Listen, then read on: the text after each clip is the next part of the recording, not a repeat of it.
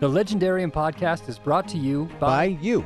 So please visit patreon.com slash slash legendarium to, to support. support the show. But for now, Welcome to the Legendarium.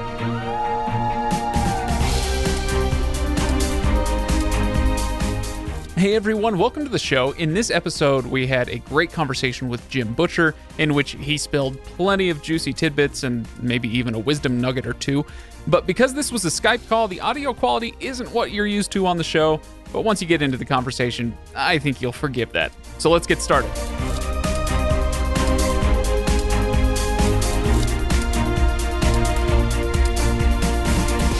Welcome, everybody, to the Legendarium. Uh, this is a special episode, not only because the audio quality isn't what you're used to, because we're on Skype, but because we are talking today with a special guest.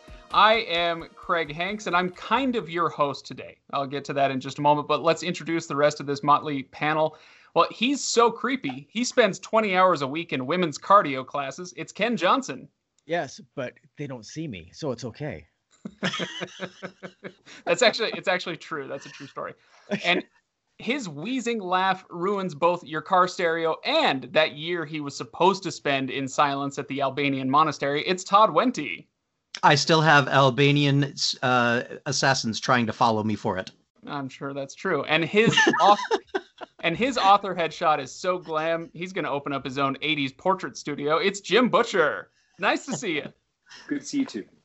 So uh, we have Jim Butcher with us, and as anybody who's listened to the show long enough knows, I have pretty much no business being here. So I'm going to kick this. We needed I'm we needed somebody to this- push the buttons. I'm going to kick this over to Todd. Todd, you're going to uh, drive for most of this, but we do have some uh, wheel of tangents uh, questions that I will jump in with every once in a while, uh, and and uh, it'll it'll be a lot of fun. So Todd, take it away. Thank you. I appreciate it. Um, Jim, welcome to the Legendarium. Uh, we feel like we know you. We know that you have no idea who we are necessarily, but we have to tell you that uh, between our listeners who had been, they actually chased us for about two years, maybe a year and a half, two years. Somewhere. Yeah. And said, if you don't read the Dresden Files, we will kill you. Oh, And so we took that very seriously and uh, we picked it up Oh. and said, money yeah, well let's- spent then. Yeah. oh, yeah. Because it made it sound like they were very serious about it too. So Well, the and as we as we started in uh, from the very beginning, uh, we were just we were just taken in, and we have we have really become uh, not just uh, not just enjoying the books, but we've become fans as we've gone through. So, uh, and Craig threatened us that if we did any fanboy uh, carrying away stuff, that he would cut us off. So that's about as close as I get. Uh, I, although I did want to say, and I told the listeners on our last episode, I said, if I ever get a chance to tell Jim this, I will. The pacing in Battle Ground was so phenomenal. There was not a moment where I felt like I, I felt like everything fit together so beautifully. It kept me going, and I actually tried to ignore my family for about three days while I was listening to that book. Yeah, it's it's kind of a no bathroom breaks book. Yeah. Like Uh, Endgame, there's just no place to go to the. There's no good spot to go to the bathroom in Endgame. Not at all. Not at all. by the It way, was- we should we should point out from this point on pervasive spoilers for the entire series Oh, good. Good. possible. Everybody So else yes, is trying to avoid them. It's annoying. no, Yeah, no, we, we are spoiling the heck out of this thing. Okay, good. So it, it took us 15 months to get to this. So we are we're so not you holding earned this, back. right, Kenn? Okay. That is right. Well, we uh, we are going to try and ask. so We we, we want to we want. Oh, hopefully this will be a different interview than all of the other interview questions that you've ever asked on the internet before. Uh, and if we repeat some, I'll apologize in advance. It's it's just the way that things go. Hey, But kind kind of Todd, a I need- light heart. I need to Go ahead, fanboy Kenn. for one second, oh, really dear quick. Lord, Kenn. Go I ahead, have to- Kenn. Here we go. Here we go. Thank you, Jim, for breaking the curse of the Billy Goat. Oh, you're welcome. this this being the four year anniversary of the day the Cubs made the World Series. That's true. That's true. Yeah, I mean, well, it, actually, it was the Cubs that did it, but then the Dresden Files world had to honor it because there had to be an explanation for it in the Dresden Right. Files world. that So, was because because it was the king, you know, the king of the Towatwag, uh, uh, Teg, who had who had uh, uh, uh, you know who had who had enacted the curse. You know, so once it was destroyed, it's like, oh well, I wonder what happened to him. Oh, Oh, Uh, Oh, okay. that curse did not That- end well for him. no, no, not so at much. all. yes, uh, Kenn is a Kenn is a longtime Cubs fan uh, from before the Dresden Files. So Okay, so when- you're a masochist. Oh yeah. Yeah. So I was I was very long suffering to say. I the see, I see. So. Yeah, Well, we- yeah, the Cubbies are Harry's favorite team because you know he vibes with them. Well, yeah, no. a lot more so than the White Sox, that's for sure. Yeah, a lot more so than the White Sox, definitely. well, the so I wanted to start with with a question that has nothing to do with the books at all, but has everything to do with you. Okay. What is the weirdest place that you have ever met a fan? And please tell me it wasn't in a bathroom in a bar. Uh, there, it has been there. Uh, not, the, weirdest place. Uh, I was like in a random store in uh, uh, uh, in Australia once, uh, uh, and, and walked in there and had the clerk behind the counter just just all of a sudden get all wide eyed, you know, yo Jim Butcher. Yeah. He's like, I read all your books. You're amazing, you know, and. Uh, that was a little unexpected, you know, in a 7-Eleven. No- normally, Uh, I'm only fam- I'm only famous at conventions and inside bookstores, which is I think like the perfect level of famous to have because you know it's famous enough that you know you can you can feel nice, but not fa- so famous you have to hide in your house because people will recognize you. You know. yeah. Yeah, it's not Hollywood famous. It's it's, it's just right. well, in that case, congratulations. And it sounds like even in Australia. And a 7 Eleven, you said? Yeah, yeah. Just I just a random D and D nerd working his shift. There you go. me. So do you play a lot of D&D or did you when you were younger? Uh, yeah, yeah. I was gonna Uh, say, well, Jim, you cut your teeth on D and D, so yeah, which is perfect for Yeah, us. That was that was the first one, yeah. And and then um, I, I I haven't played as much lately, although I've been, I've been getting into it more with fifth edition because fifth edition is is actually pretty good. It's Um, fun. Fourth edition would have made a good video game. Uh, it was really clunky and hard to play in real life, but fifth edition is doing better. Um, uh, uh, so I like that a lot. I, my favorite RPG is uh, Warhammer Fantasy Roleplay, though, because Oh. it's just so grim, just for the critical hits table alone. Uh, uh, you know, I love that one. Although, although thematically, my favorite role playing game is called Chill. It's a horror game, oh. uh, uh, and it says at the very beginning, "Look, guys, we need to introduce you to this game. So right up front, let me just tell you the theme of this game. Anytime you have to round a number when you're calculating, round against the players. That's how." It works. That's just add that degree of difficulty. Exactly, and I ran a and I ran I ran it, but I ran a fantasy game in it, and uh, uh, it was just so brutal. It was the most brutal fantasy game. It was so not fantasy because it was just so mean. Maybe Black Company. it might have been Black Company level fantasy. It might have been right around there, but wow. quite grim, quite grim when you play fantasy with a horror rule set. It's it's amazing. I Black Black Company. We need to get into that one sometime since we've been into Dresden now. Oh yeah, Black Company, good stuff. I mean, tough to read sometimes, but you know, Isn't written by a guy who had seen some stuff. Red Red We're- Team is on it. Don't worry, guys. We got it. no that We got Hey. that is coming up very soon. Craig? That's on uh, that's on Harry's bookshelf actually. So So on that note, you know what? I'm gonna pretend that I just spun the wheel of tangents, uh, and I. so ooh, there goes. Oh wow! All right, there we go. Circle Breaker on Discord actually asked. The Black Company has been cited among Harry's bookshelves in one of the short stories, but what are some of other Harry's uh, others of Harry's favorites that would line his shelves? Harry likes the Drizzt Do'Urden books. Uh, uh, you know, any book with Drizzt in it, he likes. oh really? Okay. Well, uh, the guy who is like an outcast from his own society, but trying his best his best to do the best he can, making friends along the way as best he can. Yeah, Harry likes those books. That uh, makes okay. sense. Being yeah, a D&D I mean, I book, I mean, so yeah, I mean, you know, they're D and D books, but he's like, I don't care. You know, I, I, I I'm, I'm going to enjoy this. Um, let's see. he likes, uh, he likes Heinlein Nazimov. Asimov. Yay. Uh, uh, he's really kind of a kind of an intellectual reader uh, uh, in a lot of ways. Uh, the, the, his D and D books are his guilty pleasure, but he likes Heinlein and Asimov. Uh, he likes he, he likes Rothfuss. Okay, um, Sanderson he likes, but thinks he's a little bit naive.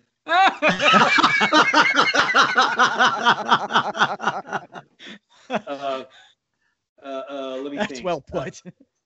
Oh, I, I, I have tremendous respect for Brandon. My God, uh, uh, when my son wanted to learn more about writing, uh, other than just from me, I said, "Go listen to what Brandon Sanderson has to say." Uh, let me think. What else? Um, he likes the Temeraire books because they're they're they're, they're mixed with uh, they're mixed with history, and they also have magic and weird things. So you know that appeals to him. Uh, uh, let me think. Oh, and uh, uh, uh, Nine Princes in Amber, uh, the Amber series. He loves that. oh, I was just going to ask because I know that's on your shelf. Is, Yeah, oh, yeah, yeah. It's what I'm reading right now. Is I'm reading, Oh. I'm rereading that, and oh, oh my God, I, I had no idea how hard that that that series influenced my writing. I mean, it shouldn't come as a surprise. I was playing on on Amber Mush like six or eight hours a day, you know, while I was writing the whole first book. But uh, uh, uh, but yeah, yeah, it's it, it's uh, it, it it was really influential. Very cool. That's one Very I want to get into. Uh, we need to get into more Zelazny books. Yeah, yeah, he was just a great sword and pistol writer, you know. You know, his characters are, are the kind of guys to show up to a fight with a sword and pistol just in case. You know, not quite sure what fight this is. Maybe it's science fiction, maybe it's fantasy, but I figure a sword and pistol will do me good. You know, and that, that's that's sort of how they wound up how they wound up operating it, and, and that was a big influence on Dresden. Sounds like some that we will have to be picking up then. Uh, that sounds like it's going to be on the blue team list for uh, for the near future. Uh, you know, the, the internet makes research easy today, but I remember, I seem to remember you saying that when you wrote your when you wrote Stormfront, that you had not spent much time in Chicago. No time in Chicago. Uh, I I didn't actually get to go to Chicago until Deadbeat. okay, Really? okay. Yeah, that was when I sold my second series and actually started making enough money that uh, uh, I could, you know, we could have food. And uh, so it was at that point I thought, you know, maybe I should go to Chicago, look around. So since you've had the opportunity to do that, um, what has what what do Chicagoans think of of Harry as their professional wizard, or are they mostly oblivious as they should be? Oh, mostly oblivious. Uh, uh, the ones who do know, about him seem to like him all right. Um, they, they- they're they're less sure about me because I get things like parking lots around stadiums wrong. Without a, I- who goes a stadium without a parking lot? Chicago. Chicago. Yeah. Now, in fairness, that stadium's been there since before cars, so or that ballpark. I, I I see no reason why I should cut them that slack. Okay. Oh my god. All right. That's, that's lame reasoning.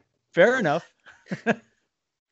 But uh, Todd, what else you got? Keep going, Todd. but yeah, except for except for SWAT. Uh, the actually, I had a guy come up to me in Chicago and say, "Yeah, I'm a SWAT commander." Listen, man, I was reading the short story you did with a hostage situation on top of a specific building, and I'm just sort of wondering who you talked to about that to set that up. Because if he's local, we kind of want to keep track of those kind of people. And I said, dude, I used Google, Maps and I used Google Maps and my knowledge of, of Call of Duty and, and worked it out. And the guy goes, Google Maps. I'm like, yeah, it's three dimensional. You can zoom in, kind of get things from different angles, see where the lights are, figure out where the cones are going to be. And, he, and the guy just goes, oh, God, I hate the internet. You know, he, you know, he, was, he was up on towards retirement, you know, and, and uh, uh, you know, he, he seemed to be one of the coordinator guys back at the office, but, you know, he'd come to talk to me. Oh, interesting, interesting. seriously, your level of research in these books uh, is off the charts, and I'm not talking about just uh, geography of Chicago, but your your knowledge of of uh, sword fighting, of hand to hand stuff, of different magical mythologies and all that. You have got to be a voracious researcher for this stuff. And yeah, well, I don't know if I research as much as I just do a lot of reading, and I I kind of am addicted to stories, and so I like picking up stories that that I haven't seen before and and that come from different places. You know, I I I, I, I it's so interesting when you start getting out among people who were not you know connected to European society. You know, their idea of a story is a very different one. China, China has a very different idea of a story after five thousand years of telling stories you know, than America does after, you know, 200 years of telling stories. Um, you know, especially the written ones, the traditional ones, uh, the ones that are long term in the culture, you know. Mhm. Um, and and it, shows you, it, it, it, I think it's a very good lens to show you how different people are and how differently they think about things and how their their experience and the experience of their culture and their and their ancestry has has, has changed them. Uh, uh, and and so they and also that stories serve a different purpose in other cultures than they do in in, in European culture. You know, our stories all came from the Greek t- tradition with the idea of, of of this catharsis of emotion. That's not something that's attached to stories in other places. So I mean, it's Interesting. yeah, yeah. So so anyway, I've done a lot of reading. I you know, and so by the time you know you've gone through, well, Russians had a very different ideas of, of fairies than Germans did, than the Norse did, than the French did Mhm. you know, Sure. et cetera. And so, oh, how am I going to incorporate all this? Yeah, And so, you have to, you know, you kind of have to think about it and, and, and work on it. So, uh, yeah, my head is just a place that's full of weird stories. You know? um, especially Well, like the I Native mean, we American know, ones. we know. Native American stories are awesome because they they don't have to make any sense at all, and most of them are about coyote or raven. And he's never very reliable anyway. So you know, you, the story doesn't have to go in a predictable or reasonable direction you know, especially the coyote stories. You're like, coyote had a great idea one day. It's like, okay, yeah, everything's gonna go wrong. Keep going. you know. Does that uh, that that kind of lends a little bit with some of the pop culture references that you make with uh, Roadrunner and Coyote and Wiley Wiley Coyote Super Oh Genius? gosh, yeah. Yeah. Well, I I watched way too many cartoons when I was a kid, and I, I think it did. I think cartoons have influenced us all way more than we realize. I mean, I, you, you guys have seen Fury Road, right? yes. Basically, an hour and a half long Roadrunner cartoon. It's even flat. First they're going this way, and then they're going that way. very true. Very true. Um, so one of the things that uh, has always in, uh, has always interested me when we talk about magic systems and the and the the worlds that are created around them are the limitations. Because our world is the world that you're writing in and uh, and you've created a, a uh, or or accessed a magic system um, that has some pretty interesting limitations to it. My my i always find myself wondering what's the next limitation that harry's going to run into? You know when we first met him it was oh i can only do so much if i've got saw this saw the smile can you tell us anything about what's coming Um, yeah, okay. Um, originally, we originally the plan was for 20 books and a three book trilogy at the end uh, to kind of capstone the whole thing. Um, because I've had to split this book into two books, and because I've uh, uh, been looking back over the the, the, the, the course of the history uh, of, of the story, I'm going to have to add another book in. Mhm. Um, I, yeah, I've got to write. I- I've got to write it. Uh, I mean, it's going to take a novel to deal with the aftermath of, of what happened in Battle Ground. yeah Oh yeah. The, I, I think the next novel is going to be called Twelve Months, and it's it's just going to be about Dresden. Well, I mean, it's going to be about more than that 'cause it's a Dresden Files book, so there'll be the usual insanity. But but but the actual story is is is Dresden coping with all the damage he's taken over the years. Uh, uh, you know that as a writer, I'm not a fade to black guy in the Dresden Files. Uh, it doesn't happen Yeah. very often, but it Yeah. has happened.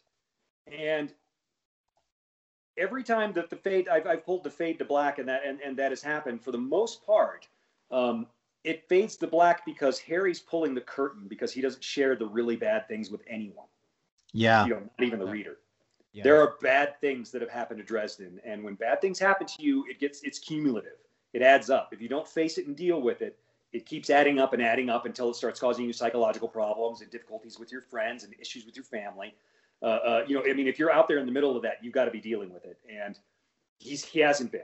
And we're gonna we're gonna have a book about about about why you know the effects of the of the things that that have happened over the years, the cumulative, and how you deal with them and how you get over them. yeah especially now uh, that he's a father that makes it much more Yeah, charged yeah, he can't afford to just sit somewhere and and and feel sorry for himself, or to you know, or or to drive himself to the brink of of exhaustion and and and and and, starvation, trying to find a solution to his problems. He can't do that anymore. He's a grown up. He has a lot of things he's handling, and so and and yeah, Maggie's the big one. Kids change everything. You know, if you've got a kid there waiting for you, you can't be the guy that's that's that's sitting on the on the floor wailing, "Poor me." You know, Yeah. that's not that's that's not gonna, not going to work. So Uh, it's uh, something that we've uh, through several uh, discussions we've. Yeah, I'm taking it, Craig. Sorry, you can have it next. it, it's something that we've we've covered in several episodes. Is how self um, was he he takes all the Harry takes all the guilt on himself, and we we've talked about how that's not healthy. So to see you uh, say we need something to deal with that. Is that something that's been in the works for a long time? Is that something that's come across organically, uh, kind of Um, as you've written through 17 books? Uh, well, well, this one, uh, no. Oh God, no, I didn't plan that. um, but but but no, we, we, what- no, I wasn't planning the, the book about about trauma and dealing with it. Uh, Yeah. uh, uh, uh, on account of I was busy not dealing with any of my drama. so you know, Yeah. uh, uh, uh, but but yeah, but when you once you start learning about it, it's like, ooh, hey, this is something people need to know.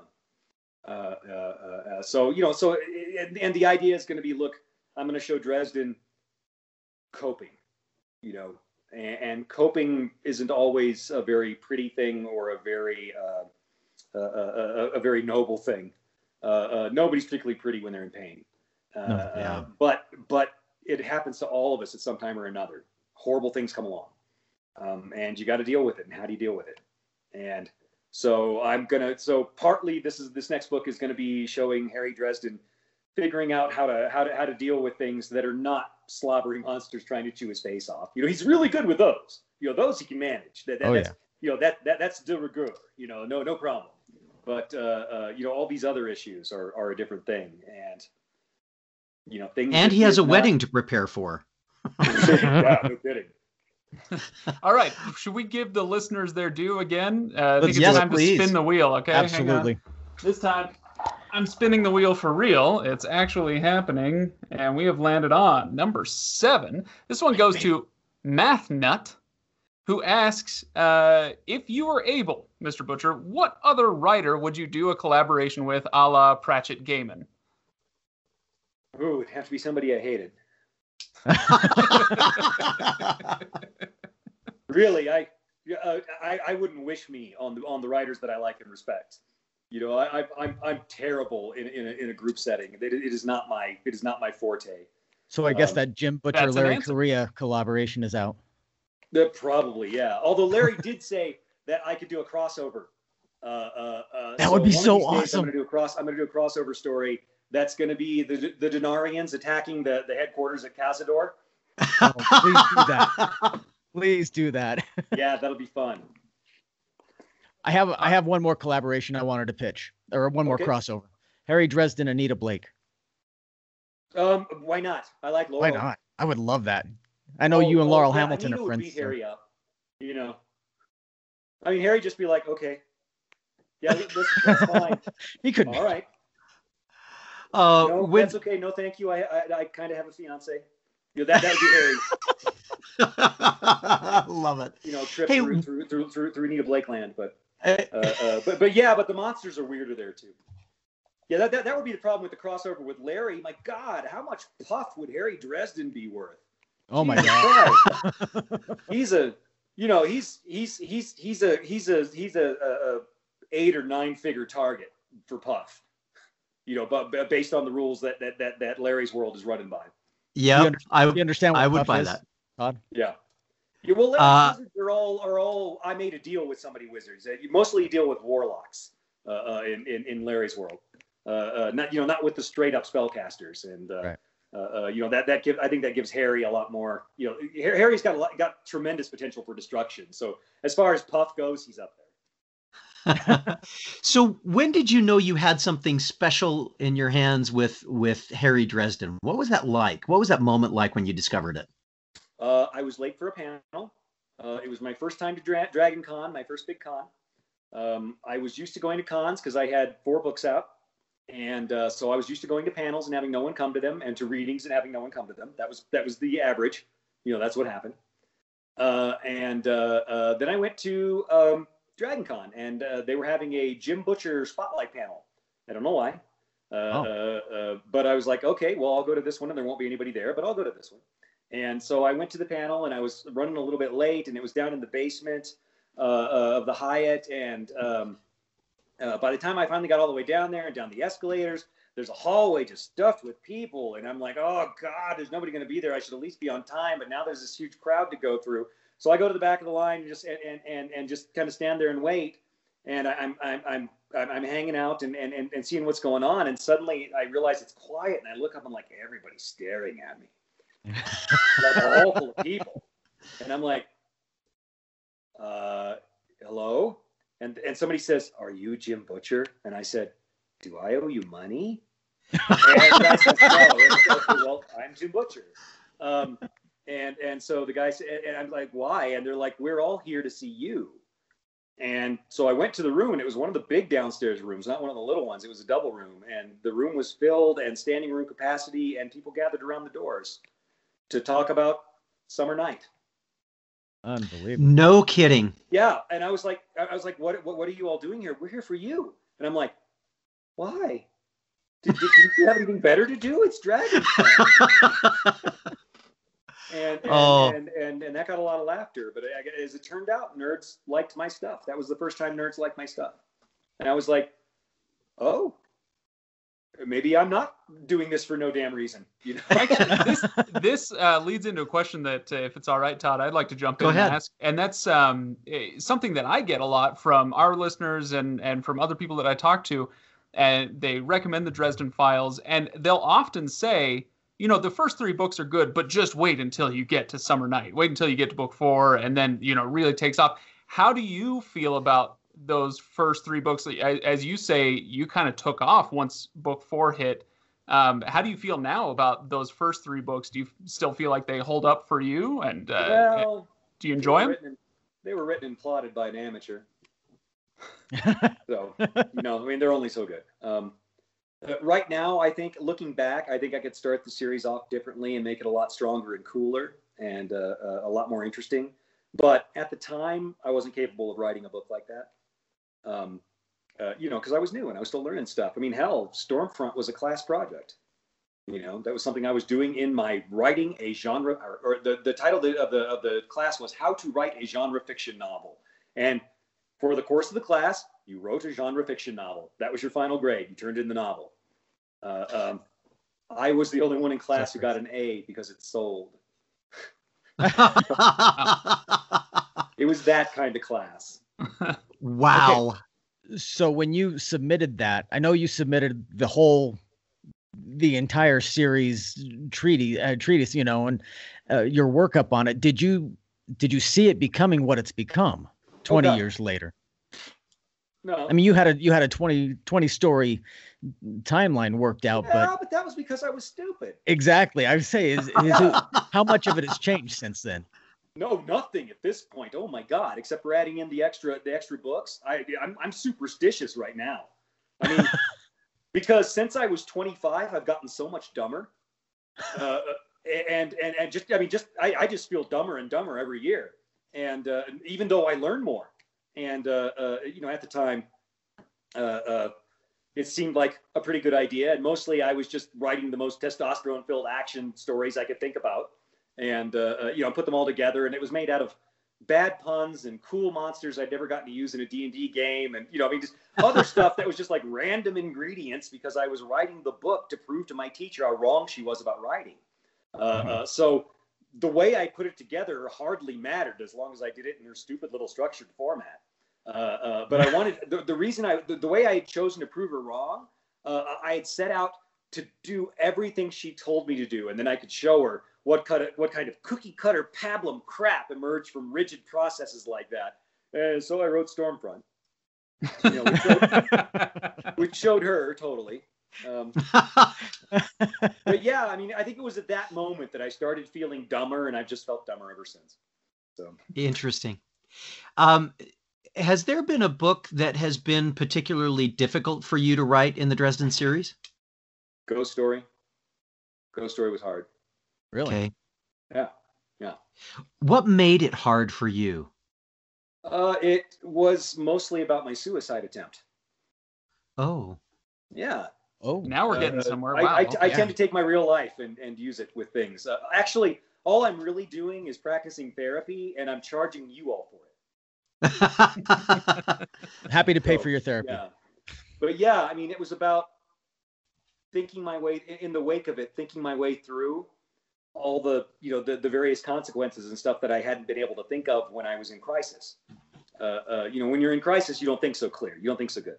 Sure. Uh, uh, and so, Ghost Story, in some ways, was a way for me to say, "Hey, uh, Clarence, this is what you would have given up. Uh, uh, you know, these are the things that, that you would have lost, and these are the people who would have been hurt, and these are all the other things that would have happened uh, uh, at that point in your past um, if you, you know, if, if you'd been better at suicide. Um, but and, and, it's a reason for you to, to kind of to kind of put things in order, you know, to, to step back and look at your life and kind of kind of stack it in order. But but yeah, I mean, I, I, I wanted to write a book about the complications of death and what it does to the people around you and uh, you know we all of us we're not replaceable. Uh, uh, yeah. that's just i mean sanderson gets that one right. I mean yeah dresden might think he's a little naive but he thinks sanderson got that one right. Human human lives are, are of infinite value. And uh, uh, to take any other stance is to start becoming a monster.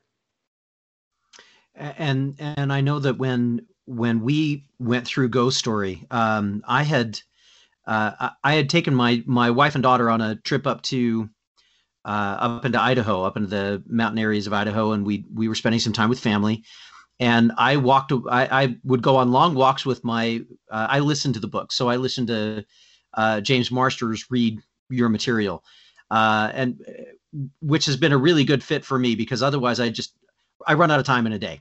but I would I would leave and listen and then I would come back. My um, my daughter attempted to uh, take her life earlier this year, and as I as I read through um, Ghost Story and heard some of the things that uh, that Harry was dealing with about the ideas of memory and about the power that memory has um, I found I, I, found myself thinking about new ways to talk to my daughter about those issues. I had no idea that that was where it came from for you, but I I want to thank you for that because it has made a difference for us. Um, it also caused me to cry a lot during that trip, by the way. And, uh, and, every episode that you recorded after that, right? Yeah. Yeah. Well, okay. And, let's be honest. That. if there's if there's one of us that is a little too in touch with his emotions in our in our team, it's probably me. Uh, well, and it's the way it goes. Let's give let's give Jim a little bit of credit there for all of the punching and all of the action and all of the the Harry's a simple guy kind of writing, which is fantastic. You managed to put really powerful emotional uh, important bits in every single story, as evidenced by Todd, who cries at every single discussion. I do, I do, especially when, especially when we're talking about uh, about the relationship between Michael and Harry. You said that uh, a lot of the things that you write about come from you. Do you have a Michael in your life? No, I did, uh, but he passed when I was about twenty-one. I, that that relationship with Harry and uh, with uh, the the relationship that we've been able to watch um, as we've read through those books has been one that that we in the Legendarium have continued to come back to to say, boy, it's a good thing that Harry's got Michael. Otherwise, what kind of a monster could he possibly be? Um, and and it has caused uh, all of us at different times to reflect upon the way that we influence other people. So uh, thank you for that. I know for me, as much as I would love to say I try to be more like Harry, I honestly try to think, gee, what would Michael do in some of these situations? Because Harry just blows stuff up. But but Michael seems like he might take just a little bit of time bef- before he blows things up. oh, sure. Yeah. Uh, well, it, it's because of the difference of their of their personal philosophies. Uh, uh, Harry Dresden is very focused on uh, protecting the innocent because there's been times when he was innocent and had no one to protect him. Yeah. And yeah. You know that's something that he focuses on, and uh, and he doesn't he doesn't worry himself too much about the people who are hurting innocent people. He, he, he's not he he doesn't spend a whole lot of time thinking about what's fair to them. Uh, no. Nope. Right. Uh, so and, and and he's fine with that. Um, Michael is somebody who's different. He he has answered a higher call. Um, mm-hmm. It's something that has limited him in many ways, but also something that gives him tremendous power wherever he is. Yes. Um, Michael's Michael's philosophy is is is one that is greater than just uh, defending the good against the evil. It's the go forth and and you know, don't go forth and destroy evil. Go forth and convert evil. Go save it. Um, that Yeah. th- those are those are still people who you know that, that, that th- those people have gone down that path. They need someone to save them. They need it. They need another chance. They need Yeah. they- you know they need to be given a choice, uh, uh, an opportunity to exercise free will and turn away from what they're doing, because ultimately that does more. Uh, uh, that does more to do good for the world than just going up against somebody who's evil and slugging it out and taking them down. Uh, Yeah. um, because even because when you do that, you do horrible things to yourself as well. That's all there is to it. You know, if you go out doing horrible things to people, even if they're bad people, it does bad things to you, and you have to deal with Yeah. it. Right. Um, uh, and Michael has a, has answered a different call. You know, he he goes out. His path is a lot more heartbreaking. Um, Yes. you know, because he keeps trying to save people, and most of them don't want to be saved. Yeah. That's all there is to it. Um, Well- and it breaks his heart when it happens, but he has charity. You know, Yeah. she, she's good with that kind of thing. Yeah. It's, Well, and it, it, they've certainly been good foils for each other, and really good uh, from a- from a storytelling perspective. Really good ways to embody different perspectives and make both of them very respectful. That's one of the things that I've I've really appreciated about the way that you've approached things, is that um, these are these characters are are more real people than sometimes we get in the genre. They're they, I mean, obviously we've got some really, really bad dudes and we've got some really, really good characters, but most of the people that Harry deals with, they're they're human beings that are that are flawed themselves and are struggling with those flaws, and it makes them really, really fascinating to read. Um, uh, uh, when when I read um, or listened to Day One, and you indicated Oh, that yeah. Butters was supposed to be a throwaway character. I I just about I, I I can't remember whether I whether I gasped or I laughed or did a little bit of both. Uh, but even you know even with Butters and with some of these side characters, wonderful examples of of human beings trying to figure out how to deal with all the stuff they got. Yeah, those poor bastards. They live right, in Todd. a universe ruled by an evil god, and uh, I, I feel sorry for them sometimes. Not for very long, but you know, for a little. Take it away, Can I, Craig. can I sneak in another listener one? Here we go. Please. All right, so we're going to spin the wheel again. The listener wheel of tangents. This is number two. Okay, this one comes from Iridandus, who asks, Oh. "What question do you wish fans would stop asking you about your books?" Now, I want you to answer this one carefully and think back on all the things that we've asked you, and uh, don't say any of those things. Okay, that'd be great. Um, oh gosh, where do you I'm sure I've where do you, asked where do you get your already. ideas? That's that's that's one of them. Because not only do they ask you, you can't answer. Nobody knows where you get your ideas. You know. Right. Uh, uh, let me think. Uh, uh, I, I don't really know. I mean, I, I don't really get tired of most of the questions because the ones that I've answered a lot, I've usually come up with like a canned, funny answer, and I can tell it and get a laugh. And and so, plus it's plus you know I've already done that work, so it's you know it's like kicking back, and you know I I I, I believe in constructive laziness. Uh, it's, done me great good. it's done me great good in my writing career. Working smarter, not harder. Yes, exactly. Aha. So, uh, uh, your books have been filled with so many pop culture references. Uh, in fact, uh, I, I don't. uh, You probably aren't. You probably aren't familiar with what we do here on the on the Legendarium. Kenn does a recap of every one of your books, Okay. and occasionally Yep. he tries to do them based on themes of some of the pop culture references that you've done along the way. okay, I, I'm we- gonna have to go back and look at some of these. we've we've Oh, we've heard Star Wars. We we know that uh, we've we, you know a lot of Star Wars, a lot of Star Trek, a lot of cartoons. Uh, D and D. The Office showed up one day uh, as as he was running through Demon Reach and doing parkour, and we we got to laugh at that. Are there some are there some pop culture references that you've been holding on to that you're ready to just kind of deal out that you can give us hints on, or do they just or do you just say, yeah, this one sounds funny, I'll, I'll use this I one now? Use them. I just use them.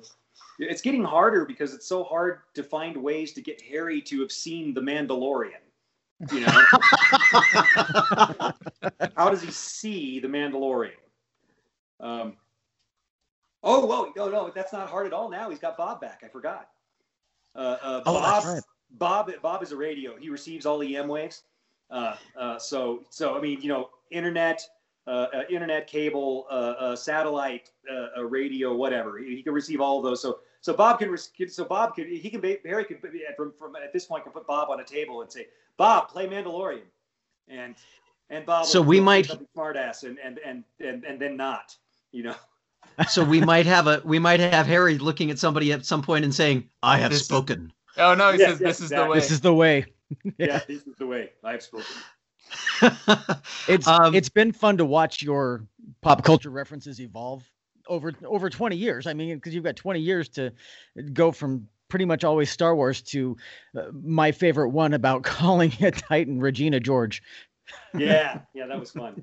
uh, which I was Uh, I was yeah, hoping I'm gonna have for a. the next one with gargoyles references. So, Oh yes. Ooh, hey, he's a wizard with a castle. Gargoyle. gotta have some Oh, gargoyles. got All to. there is to it. Yes. Yeah. At least It's- one Goliath reference. It's Oh, a yeah, yeah, yeah. requirement. Yes. Yeah. So yeah, you mentioned doing my gargoyles. I'm gonna I'm basing them on pit bulls. So nice. yeah. Nice. You uh, you mentioned Bob. Bob has been Bob has been an a, an interesting character, bouncing back and forth between Harry and Butters and back to Harry. Where did where did the idea for Bob come from? I know we're not supposed to ask where your ideas come from, but Yeah. that one seems so. Uh, the the idea that the skull that everybody had on their on their tables during medieval times to remind them about their own life, but then you've turned it into this into this palace for an, a, a being of thought. Was he a nice plot device, or did you find that someplace that you said, "Boy, I got to find a way to use this"? Uh, I thought it was super cool and original right up until I rewatched an old episode of Scooby Doo. and uh, uh, but uh, um, uh, uh, when I came up with Bob, all right, there's there is in writing um, a concept, uh, a, a, a, a craft concept called the joy of idiocy, and the idea is is that you keep an idiot around to ask questions so that people can answer the idiot's questions on stage and the audience doesn't have to feel stupid because the idiot does that for them Right, right. so you keep a dummy around to ask questions. So in Storm Front, uh, uh, after that, after that, in that first chapter, Murphy's the dummy. She doesn't know what's going on with his dead body and so on. So she asks a lot of questions, and Dresden answers them. A- And, that's how we give the reader the information that they need to get going on this plot. right. So uh, I just got done with that chapter and, and explaining to her how I'd use the joy of idiocy uh, for that one. And, and this was in, you know, in our, our weekly uh, uh, hour long uh, uh, um, uh, course. It was a solo study course. So you'd go to, into her office and just talk with her about writing for an hour. And so I said, yeah. And in the next scene, you know, he's going back to his apartment because there's some things about magic that even he doesn't know. He's not like the the end all be all of magical knowledge. He's just sort of like a real knowledgeable journeyman plumber. Um, uh, uh, um, so in the next one, I, I'm going to give him this companion that, that can only live at his house who knows more about magic than he does. But then Harry gets to be the idiot when he talks to his companion. And and my teacher says, oh, and I had a, a magical creature of some kind in mind. And my teacher says, okay, excellent. That is a good plan. Just be careful that you don't make him a talking head. Um,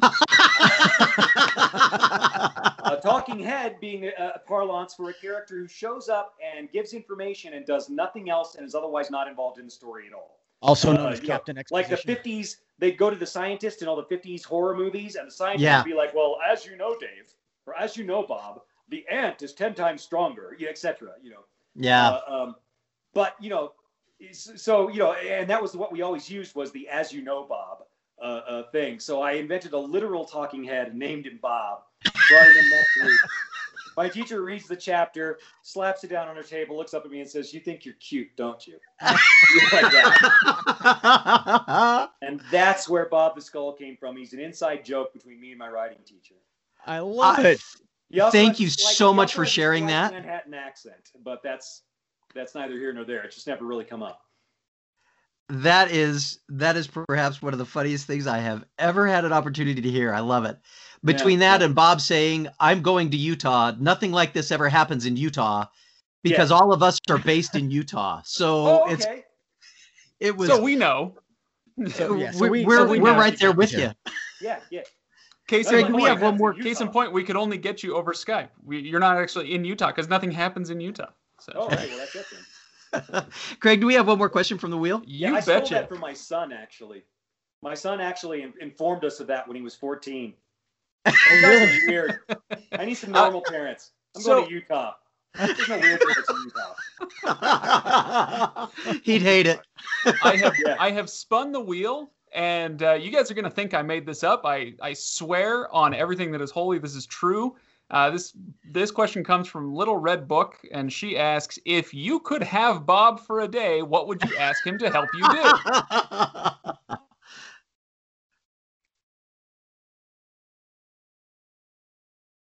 Uh, I'd use him for investing. Ooh, All right. Nice. Yeah, that A is uh, you know you know what that answer. reminds me of. I'm sorry.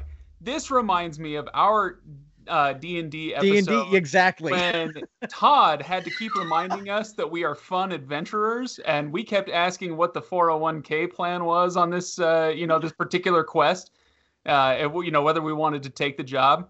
Uh, I love you so were asking about that- healthcare. that that was that was an exceptionally uh, fitting, boring answer. So Oh, I played a horror. I played a horror D and D game uh, that was set in a, on a haunted house, and it was like a demented haunted house. Like dolls would come to life and, and pull out their hairpins and stab you, oh. and, and- and- and that kind of haunted house. And then wherever you got stabbed, you would grow boils, and you'd start being able to see a little doll inside the boil growing under your skin. That kind of Oh. horrible things. Uh, and I was playing a dark elf. Sor- I was playing a dark elf sorcerer who was going through the whole thing, going, "Well, yes, I mean, obviously, the, it's it's a little disturbing that there's a there's a there's a kettle of blood boiling on the kitchen counter, but look at all the storage space. Once we cleanse this house, we must buy it. and he was just going through talking about how awesome the house was. So afterwards, you know, you're not supposed to be able to cleanse the house. You're just supposed to be able to make it safe for a generation, you know. But because my character had been talking about how good the house was and and and going shame on you to all the people who were talking about how horrible it was shame on you. You're not grateful at all for what this place could be. But but then the house turns around and says but, but then the house turned around and liked my guy so we just we moved in. Uh, Oh, and nice. then the rest of the company was based out of the haunted house. Uh, uh, you know all these tax collectors were showing up trying to get the back taxes on the house this is we this would is what kill happens. them and animate their corpse and send them back. We were in the city of Dis, so that was considered normal metropolitan business. You know? this is Todd, this is I, what I, I think we've when I think we've got time for one more. Uh, sorry, right, let's Kenn. do one more. but- I was gonna say this is what happens when when D and D adventurers grow up. Is we get stories like this. I I had one question. Are what um what other mythological realms Do are we you have a see? question, Kenn? Do you actually have a question? That's Yeah, my- will you shut up, Craig? That's my question. Sorry. Sorry, go on. Okay, I- try again. I am very sorry. Okay, so what other what other realms of mythology? Sorry for the dogs. Jeez, that we haven't seen are on the Uh, horizon. we're, Are- we're going to get a lot more into Cthulhu. yes. Uh, 'cause, you know, that's fun. Uh, we're going to get a lot more. We're going to get a lot more of the other pantheons. We're going to find out what all the gods have been up to uh, Hmm. uh, for the past several thousand years. Nice. Um, and the answer is professional wrestling. A lot of them. You know, they get Of course. worshipers that way than they ever did with temples. wow. You ever gone to w, a WWF match? There's energy there. That's all I'm saying. oh yeah. I cannot wait to see The Rock in the Dresden Files. Exactly, right? Yeah, yeah. Because you know what's Hercules been doing all this time? Appropriate. Starring as himself in films, I suppose. Yes, exactly. exactly. That's Exactly. exactly it. What else would he do? Uh, Thor's been more laid back. What Thor's general plan is he goes around to uh, universities and is a walk-on on their football team, uh, uh, and and then he play and then he just plays on the line and has fun playing football. Uh, uh, and then he like joins up with the meteorological teams that go out and study tornadoes and stuff like that. Nice. He like volunteer. He's like an intern for them. He drives their car, you know, into the middle of frantic hailstorms and tornadoes, laughing wild like a madman. You know, God of Thunder doesn't care about that stuff. He thinks it's fun. Right. that sounds delightful. All right, Todd, you got one more? I do have one one last question that I and and this one is more uh, and- and if this is a if this is a question that's too personal to answer, you're more than welcome to say I'm sorry that's too personal. But is there something that has been that a fan has said to you that really stuck with you and said, "Okay, yeah, I'm I'm proud of what I'm doing." It, it didn't make me say I'm proud of what I'm doing. It made me very confused for a long time. Um, Oh, uh, uh, it's it's been more than once that fans have come up to me and say, "Hey, I would have lost my mind without this book, without your books. Uh, uh, you know, they kept me sane in Afghanistan. They kept me sane on a six-month tour where, where, where, where the sub never surfaced. You know, uh, uh, they kept me saying, you know, somewhere else. Uh, I get that a lot. Um, and what can you say? But thank you. You know, well, hey, Mhm. great. I'm really glad they helped. But but Yeah. it's not like I set out to help those people when I wrote those. I just wanted to make enough money that uh, uh, my family could eat and not have to wear a tie. You know, that, that was really my main goal as a writer. Uh, it wasn't my job to help those people, but they come up thanking me. And, and I think to myself, if I say you're welcome, I'm taking credit for that. You know, so what do I, so, so normally what I say is, hey man, if they helped you, I'm really glad that that's fantastic. And so I thought about it for a long time because I couldn't take credit for it. So I couldn't say you're welcome. Uh, and that didn't seem right either. And the conclusion I finally came to was a little bit longer, but what it amounts to is is that what I was doing there, I, I was not trying to set out to help people. I was doing something that was genuinely good, though. It wasn't like a huge bit of good. It's like a little mustard seed bit of good. Uh, uh, but that good was I just wanted to write books that people would enjoy and be able to talk to their friends about and have fun reading. That that's that's been my goal as a writer. Um, and because I did that, and because I did that with the idea of of of creating friendship and fun and and and and things to talk about. Uh, I did. I uh, um, uh, I, I put out a little seed of good into the world, and for some people, the, that seed landed at the right spot, and it got the right amount of light and water, and it grew into something bigger. And the Dresden Files, crying out loud, they grew into something bigger. I didn't mean to. There's a lot of people taking shade under that tree, but all I did was put a seed in the ground. I mean, I, didn't make the sunshine. I didn't make the rainfall. I didn't make the seed grow but I put it in the ground. I did that much. Um, so what I tell people now is, is, is when I tell people, it's like, look, all I did was plant a seed and, and, you know, it was, it was you investing energy in it that made things happen. You walked yourself out of that dark. I just happened to give you a painkiller so that you could get up and start walking, you know, but you walked yourself out of it. But if you really feel a need to pay me back, the way you pay me back is you go plant some seeds of your own. Go do small, good things that help other people. That's how you pay me back. That's how you make the world better. very cool. Thank you. That's what I got to. Uh, it took me about 10 years to, to get to that, but but eventually that's where I got to. Uh, I so didn't really mean to do you good. I'm really glad if it did. If you want to pay me back, go find some random person and do them good. Such a great response. I got nothing. I can't. I, uh, no, I got feel like nothing to that's, contribute uh. I feel like that's a pretty good place to call it. What do you say, Todd? I think that this has been one of the best episodes we've ever had. Yeah. Jim, Good. thank you so much, so much for joining us. Sorry So- about the Yeah. problems, guys. The mic is out on my laptop, or it would have been simple.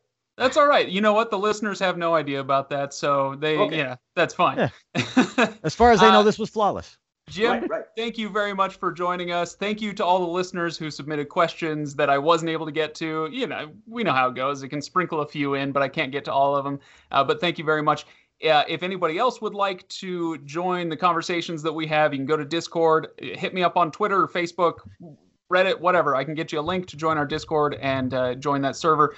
Don't forget if you enjoy what we do on the Legendarium to support us at patreon.com slash legendarium. Uh, what am I forgetting, Todd? Anything else? No, I think we're good. You're good. You remembered this everything fun. the way that I would have remembered. Oh wait, we're not there. Okay.